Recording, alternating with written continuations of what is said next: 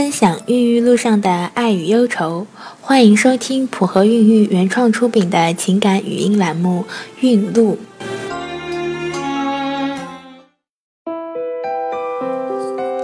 大家好，我是小何医生。今天孕路的主人公是阿雪，三十八岁，电商高管，老公也是另一家公司的小股东，家境殷实，总体看上去生活幸福美满。然而，即使有钱，人生也会有缺憾。让他头痛不已的是每月的那几天和一直缺席的宝宝。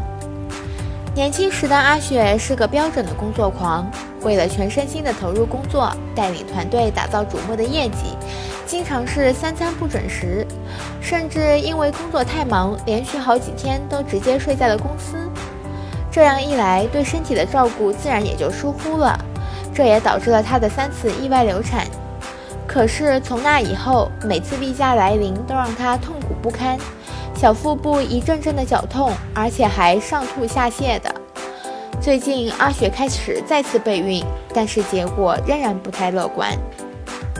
备孕两个月没有动静，阿雪就开始拖着老公去做精子检查，结果发现是弱精，A 加 B 才二十五，于是让老公调理精子。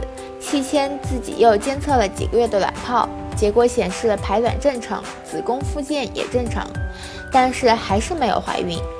后来夫妻俩还做了其他的检查，比如输卵管造影、免疫抗体等等，结果都没有问题。排卵时雌激素也正常，就月经第三天的时候雌激素偏低，但也在正常范围内。这下他们俩是真着急了，为什么还是怀不上呢？再次去当地医院找认识的黄主任的时候，黄主任给他们推荐了普和孕育专家云门诊，并连线了江苏省人民医院的专家。要说专家还是不一样，在看了阿雪的相关病例资料后，给出的诊断是多次流产并发症的子宫内膜异位症，还让黄主任给她做了复检，的确在左侧宫底韧带发现了一个有触痛性硬结。